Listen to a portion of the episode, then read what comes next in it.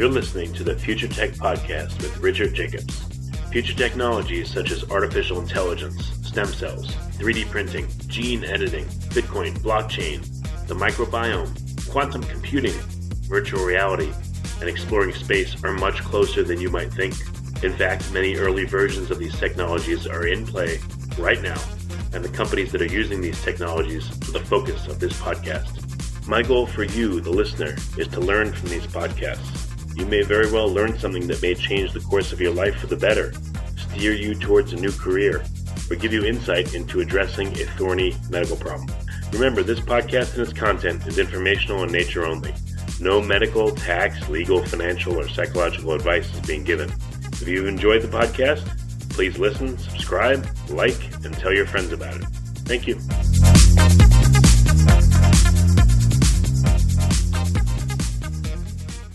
This is Richard Jacobs with the Future Tech and Future Tech Health podcast, and I have uh, Bruce Sanguin. He's an author of a book called Dismantled How Love and Psychedelics Broke a Clergyman Apart and Put Him Back Together Again. And Bruce is a psychotherapist living on uh, Denman Island in British Columbia, where he practices. Uh, before he took early retirement, he was a minister in a progressive church for 28 years, and now he works as a guide for individuals who make pilgrimages to the island uh, or through Skype does intensive sessions and integration therapy with plant medicines. He's also a renowned speaker in the field of evolutionary spirituality and the author of uh, seven acclaimed books related to evolving spirituality. So, Bruce, thanks for coming. How you doing? You're welcome. It's good to be with you. Thanks for having me. Yeah, I, I, I would bet because of what you do, you're asked every single time to relate, you know, your story of how you came to uh, be in the position you're in. So, you know, if you wouldn't mind, maybe you can give a little bit of background on on your life and how you got to this uh, the place you're at right now. Sure. Well, as you mentioned in the introduction uh, to me, told a little bit of my story. I spent 28, 30 years actually in a progressive church here in Canada called the United Church of Canada. That was my career and sort of preaching every Sunday and doing the clergy thing. And uh, then it became clear to me that my time was over and uh, decided to take early retirement and uh, I, I, knew I had some growing to do uh, in that I had fallen in love with uh, my soulmate. And in the context of the, the, growing intimacy, there some issues came up that were related to me mostly. And I realized I had some blocks that were keeping me from going uh, more deeply. Uh, something was getting in the way of expressing this sort of deep love that I had. And so a friend told me about ayahuasca ceremony and would hmm. I like to come? So the timing was perfect, and off I went to my first of uh, many ayahuasca ceremonies. And uh, subsequently, um, I started into psychedelic psychotherapy with a therapist and did about a dozen sessions that were four to five hours each long and uh, using a combination of MDMA and LSD quick quick question here. You know, you were I guess you were a clergyman for you know nearly 30 years. So when you first when someone first suggested to you, you know, come do an ayahuasca ceremony, did you just say, "Yeah, it sounds great," or were you were you thinking, "No, there's no way I would do that"? Did you have reservations? I had no reservations actually. I mean, the reservation was that you know, like everyone has a little bit of apprehension about taking a substance which is going to render you more or less uh, out of control for a time. And so mm-hmm. it was that apprehension more than anything else. But in terms of, uh, you know, the illegality of it or sort of the sort of, I, I didn't have any kind of Christian sense or of morality that there was something inherently wrong with it. I had been curious for uh, a long time about visionary substances, so-called entheogens. It's just that in the context of this career in the church, it just wasn't going to work for me to uh, be going off to ceremonies and, and taking these medicines. So uh, when I hmm. finally ended that, uh, this was an opportunity to explore those dimensions of my being and reality. Yeah. Hmm, okay. Um, what about spiritually? Did you, uh, I mean, did you have a problem with trying this, or how did you think this would uh, affect your spirituality, and, and did it? Well, my hunch was that it would only deepen my spirituality, and that is certainly true.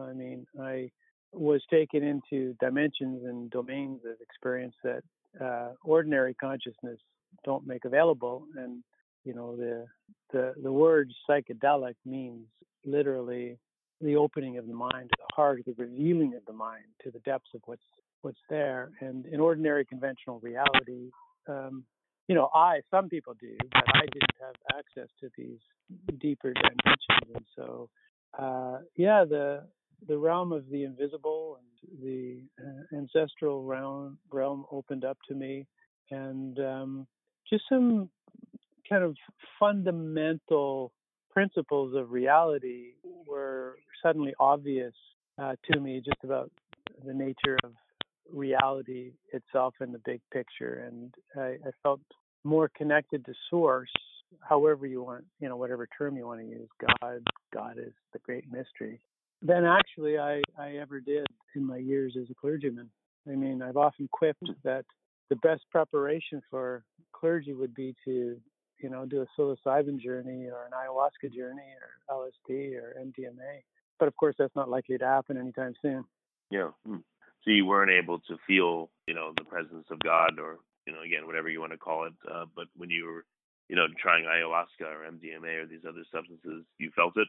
Let's just say it was heightened. It's not that I, hmm. you know, in my years as church, but I, I think my years as a clergy person is, uh, you know, it was more intellectual or rational in a way. I was a, you know, good thinker, big ideas. And it's not that those ideas were off. In fact, some of them were confirmed in my experience with psychedelics. It's just that you know, you enter more into the realm of what uh, of the mystical, of of the direct experience, kind of hearing about it or talking about it. You actually, uh, at least this is my experience. I actually was in it, and uh, this kind of intuitive knowing uh, that happens. Yeah, can you relate even a little bit of um, an impactful experience you had? You know, some well, of the details. It, what was it like? What did you feel? Yeah, I mean, I guess especially in the early ayahuasca journeys, is a profound sense that despite appearances, everything ultimately is okay. You know, I think it's Julian of Norwich, she's a Christian mystic, says, and all shall be well, and all manner of things shall be well. And so, you know, I was just dropped into this uh, realm of consciousness where, you know, sort of a view from 60,000 feet and saw that there's an underlying perfection to everything uh, despite the fact that in the in the manifest realm of time and space, obviously everything's not okay. But in some ultimate sense, there's just a sense that everything is fine, and you are fine, Bruce. And mm. for me, I was I was taken into uh, deep gratitude with uh, a sense that you know I, I wanted to bow in some kind of devotion before the great mystery and just express uh, profound gratitude for the experience of life. I saw that life itself was the ultimate value and ultimate worth, and I just wanted to be on my knees and give thanks and and developed a, a kind of authentic posture of devotion and gratitude and awe before the mystery of it all. And that I got a chance. I got a chance at this life, and I got a chance to be. You know, it's a great great gift. Don't squander it. And of course, uh, there there are also the experiences where you realize that sort of the transcendent dimension that uh, that everything is interconnected and everything is the manifestation of a, a great unity.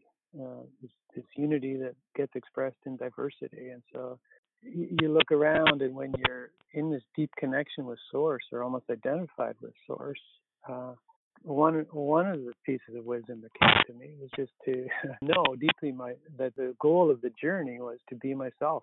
And then I looked mm. around at everyone else in the room who was doing, and and just the mantra was just be yourself, just relax and be yourself. That's what you're here for. Mm. And if you're being yourself, you're a deep manifestation, you're a deep expression of the love out of which this and other universes were born and continue to be born moment by moment. But the only way to do that is to drop into your unique self. And of course, uh, a big part of the journey from that point on is around the question what's getting in the way of being my unique self? How come I am unable to simply relax and breathe into the individual that I was born to be? And then the conversation moves from transcendence into trauma, into failures of love. And out of that experience of, of the various kinds of failures of love, especially in early childhood, um, for me, what came online was that I developed uh, a whole bunch of core unconscious beliefs about myself and reality that were preventing me from being who I am. And um, I just call these cubs core unconscious beliefs. And, and they're like, I'm bad. There's something wrong with me. I'm too much. I'm not enough. If I'm not what you want me to be, I'm going to die. So, you know, this this model, this map of reality, which involves core unconscious beliefs and the dismantling of those core unconscious beliefs, is something that came to me in the medicine, and it's a model that I now work with uh, clients who come to the island or talk to me on Skype too. Because in the presence of these beliefs, we are, you know, they basically create our reality. Since you worked with many people and you've had your own issues, is there a common set of, of beliefs that people have that appear to originate in childhood that uh, hold them back? Yeah, I think there are. I think there's sort of some some core core unconscious beliefs, and I mentioned a few. One is that I'm bad. One is that I don't deserve love. Another is I don't belong. Another is there's something wrong with me.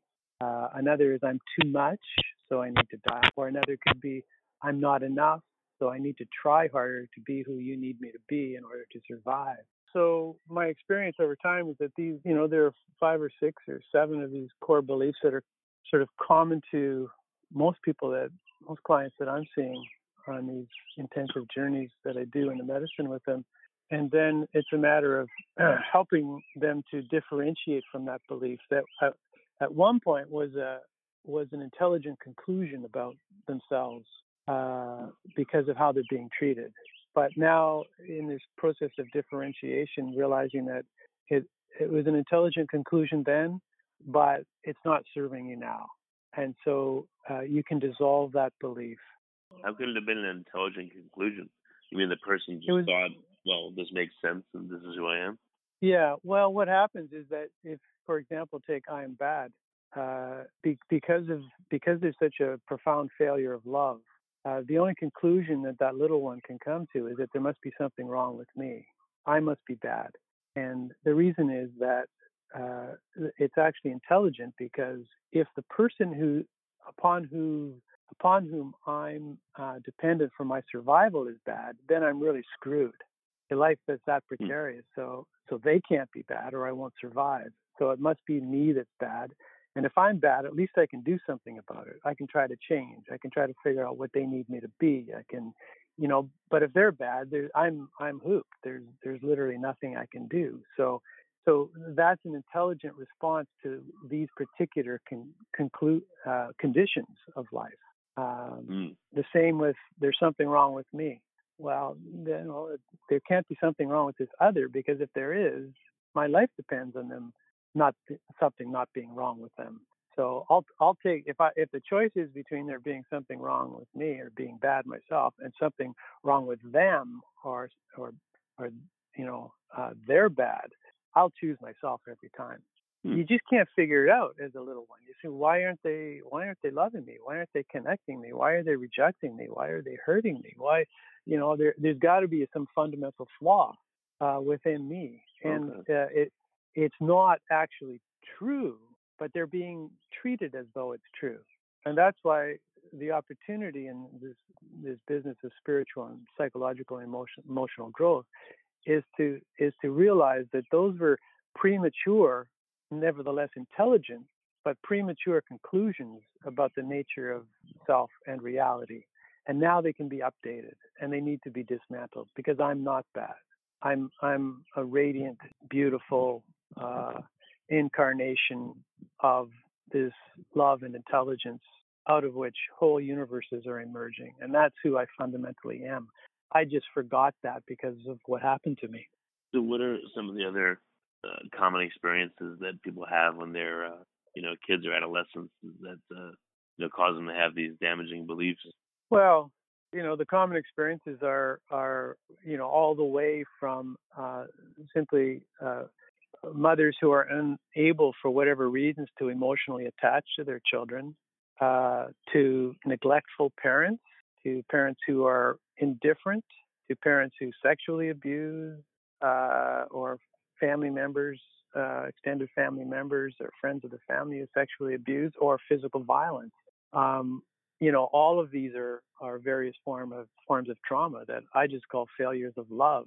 And what I know from my experience in the medicine is that, that we showed up for love, we showed up for connection, we showed up for deep intimacy, we showed up for joy.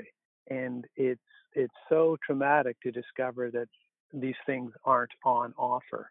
Uh, and then what we have to do is simply go into survival mode. And in that survival mode, we develop uh, our personalities, which basically are defense structures to help us get through that period of time. And then what happens, and this is why I called the book Dismantled, is that I realized that uh, I had structured my whole personality as a defense against the terrible realization of these failures of love. Because when you're a little kid, when you're a little one going through these, these are too much to bear. They're literally unbearable. And so you have to do something about that. And you repress the experience, you deny the experience. And the medicine just keeps showing you over and over and over again that you're going to have to, to get healthy, you're going to have to suffer the truth. And that involves, you know, people, people show up. And a lot of what happens in the beginning is they start seeing this and then they start grieving. They start suffering what was, they start feeling the pain of what was too painful to bear when they were young and they mm-hmm. discover that they can actually feel it now and survive. But they didn't they don't know that until they have the experience of it. And then in the context why psychotherapy is so important is that, you know, in my opinion, all trauma is a failure of relationship. And so healing ultimately doesn't come through the psychedelic medicine. That just opens you up. It's just a tool. The healing comes when a person discovers that, oh, there's at least one other person in the universe that is trustworthy there's at least mm. one other person I can relax with and not be hurt. There's at least one other person that I can start breathing again and not have to be on edge and not have to be vigilant and not have to prove myself. And if there's one other person, then maybe they represent the universe, not the parents that I had growing up. And suddenly you discover the difference between being in the world uh, in a condition of distrust versus being in the world in a condition of deep trust and that the universe has your back. So you were a clergyman for a very long time. Was was part of your work to uh, counsel people when they had problems, or was that other people in the in the church? No, uh, I did. I did quite a bit of that. I had trained as a psychotherapist at the same time I was going into seminary, and there was a toss-up which vocation I'd choose, and I I ended up choosing uh, the church. But I kind of knew that when that was done, I'd I'd go into private practice. But yes, I did I did counseling, and you know, um, it would have been really good to uh, know some of the things that I know now through direct experience when I was doing this counseling. But you know, we can only be where we're at. You look back and see that you were telling people things that maybe weren't helpful or wrong, or you just didn't have the tools you have now to to help them out. Yeah, no, it's not that I wasn't wrong. And in fact, intuitively, I was probably right on. But it's it's different when you have the direct experience of having uh, realized your own trauma. So that if you're working with a person who's traumatized and you uh, and you're not coming from a place where you've already yourself worked through your own trauma, you've grieved, you've suffered, you've come through it, and you know you know that it's possible to come through it. It's just a you, you, have a different kind of presence with that person. Mm. They they just feel it energetically that this is a person who's been there. They've been in the trenches. They've been to hell and they've come back. Okay, let's go. You know, they're they're they're you know maybe a little more willing to trust. Yeah, that makes sense. Yeah. So when you do these sessions with people, um, I mean, how are they getting the plant medicine just on their own, or you know, they're taking it, or after they've taken it, they speak to you, or how does it work? Yeah, what works is they decide that they want to come to the island and do a bit of a pilgrimage out here. It's beautiful British Columbia and island life, and it's so serene. And uh, then the session itself is, you know, four anywhere from four to six hours with a follow up session the next day, and uh, then integration after that. Um, um, and they they get the medicine themselves. Um, you know, I can help with a source, but I don't provide it for them, and I don't I don't give it to them. They take it themselves. Um, so they arrive with with the medicine of their choice, and then usually about half an hour before they take it, and then I show up, and then we're actively into the journey um, after about 30 minutes to 45 minutes. Okay, and then you know how is the first experience versus subsequent experiences? Do a lot of people have uh, tremendous healing on the first, or does it take uh, much longer for them to experience some healing? Yeah, well, the first experience can be profoundly transformative, um, but I think it's critical for people to realize that. I mean, you know, as I outlined in my own book, I, you know, I had dozens of experiences of ayahuasca, and then, you know, uh, back to back to back to back sessions of, of psychedelic psychotherapy. So it's not a one shot thing. And it's most effective when there's there's follow up sessions for sure. But uh, you know, many people experience their first session as profoundly transformative, and they just naturally want to continue. And I think the continuation of it uh, is important because, as I was saying, the healing comes through relationship. Like our hearts are broken in the context of relationship, and our hearts are healed in the context of relationship. And building that kind of trusting relationship happens over time. It's not automatic. What I'm saying is that you can have profound insights and revelations on the medicine, which are beautiful and true. But then, in terms of translating that into your, like coming down from there, going back into mm. intimate relationships with your beloved other, it it takes a lot of integration then to translate this experience into an intimate relationship with the other. Well, do you find that couples need to do this, or is it okay for one person in the relationship to do it first and then talk to the other? What works better? Everybody's different. Um, I think uh, it. I, well, I know it's very powerful for couples to do this uh, medicine together. I, I, would say, particularly with uh, MDMA, because uh, couples can get stuck in unhelpful patterns and unhelpful reactions to each other.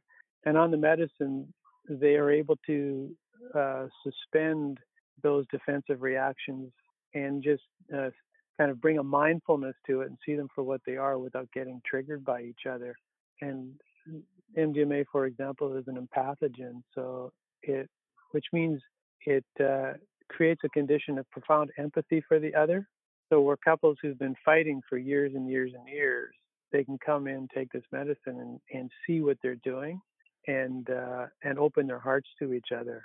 So uh, it, that's very powerful sessions when a couple is willing to be in the medicine together in the context of couple therapy.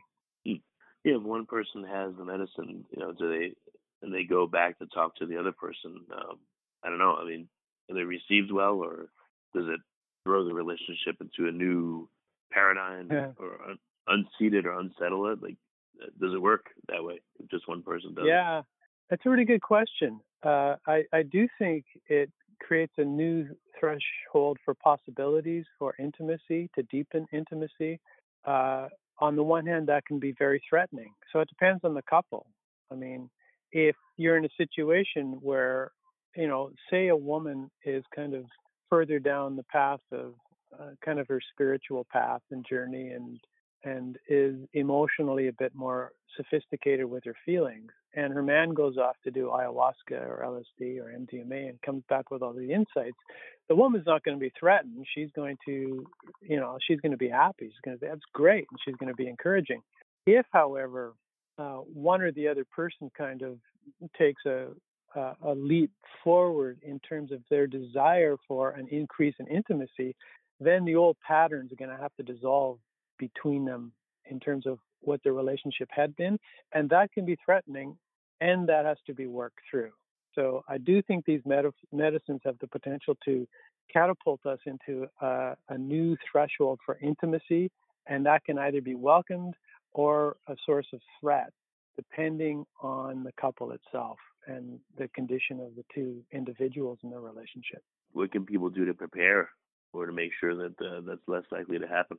Well, you, you know, have a have a intentional conversation with your partner, uh, and first of all, check out, you know, is he or she interested in going down this path? And if not, how would they feel about uh, you as an individual going down it? And uh, just make sure there's a lot of clarity and a lot of transparency between you. And then, obviously, when you come back, uh, you know, you in the sharing of the experience, it requires uh, sensitivity and compassion for your partner who wasn't on it because they can feel threatened because maybe you've if you've gone to an ayahuasca journey there's a whole new community there of sort of co-warriors now who've who've been through some kind of ordeal that she or he hasn't been through and you need to know that that you're not leaving them behind that uh, you very much want to include them in the experience and and answer all their questions. Is there an order to different substances? Do you always start with ayahuasca? Should for some people it'd be psilocybin and then transition? And what's the wisdom there? Yeah yeah. It's uh, very unique to each individual. It just I, I would say trust in trust an intuitive calling.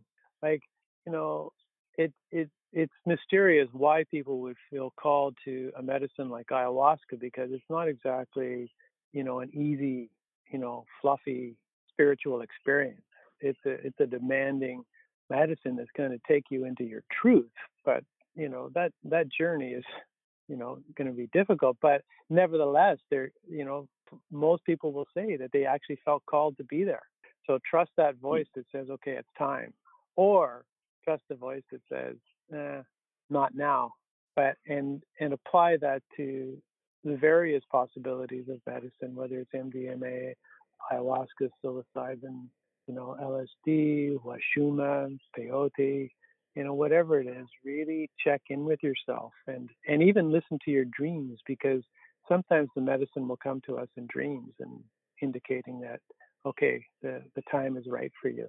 Um, hmm. But you know, the the main thing is to to really treat this as a spiritual path, not as a one-off experience. Just, I mean, there's nothing wrong with kind of showing up and seeing what it's all about but I think ideally these plants and these medicines, there's a deep intelligence that's that's wanting to uh, come alive in every person, and so you know they offer the possibility that you could actually change your whole orientation in life and to live more richly, more in touch with the earth, more connected to source, and that ultimately is going to change how you are in relationship, how you relate to the natural world, how you live, the food you eat, how you treat people, how you treat yourself. So it becomes uh, a potential for a for a whole new spiritual path to open up to you. Okay, what's the best way for um, people to get in touch and ask questions and find out more? Yeah, if they go to brucesanguin.ca, just my name, brucesanguin.ca. Uh, there's a contact sheet there, and uh, if they want to know a little more about me and the work I've done, my own the, the book Dismantled is basically kind of a memoir of some of my experiences along with sort of philosophical and, and spiritual reflections, um, plus the kind of the map of psychotherapy that I use. So they could also check that out. And uh, hmm. but yeah, the best way is on my website, brucesanguin.ca. All right, very good. Well, Bruce, thanks for coming on the podcast. I really appreciate it. It's my pleasure. Thanks for having me.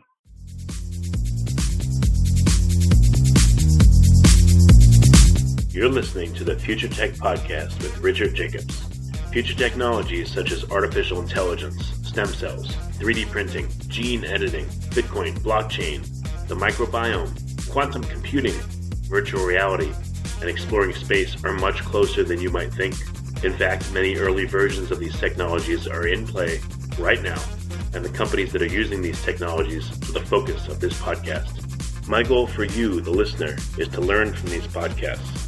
You may very well learn something that may change the course of your life for the better, steer you towards a new career, or give you insight into addressing a thorny medical problem. Remember, this podcast and its content is informational in nature only. No medical, tax, legal, financial, or psychological advice is being given. If you've enjoyed the podcast, please listen, subscribe, like, and tell your friends about it. Thank you.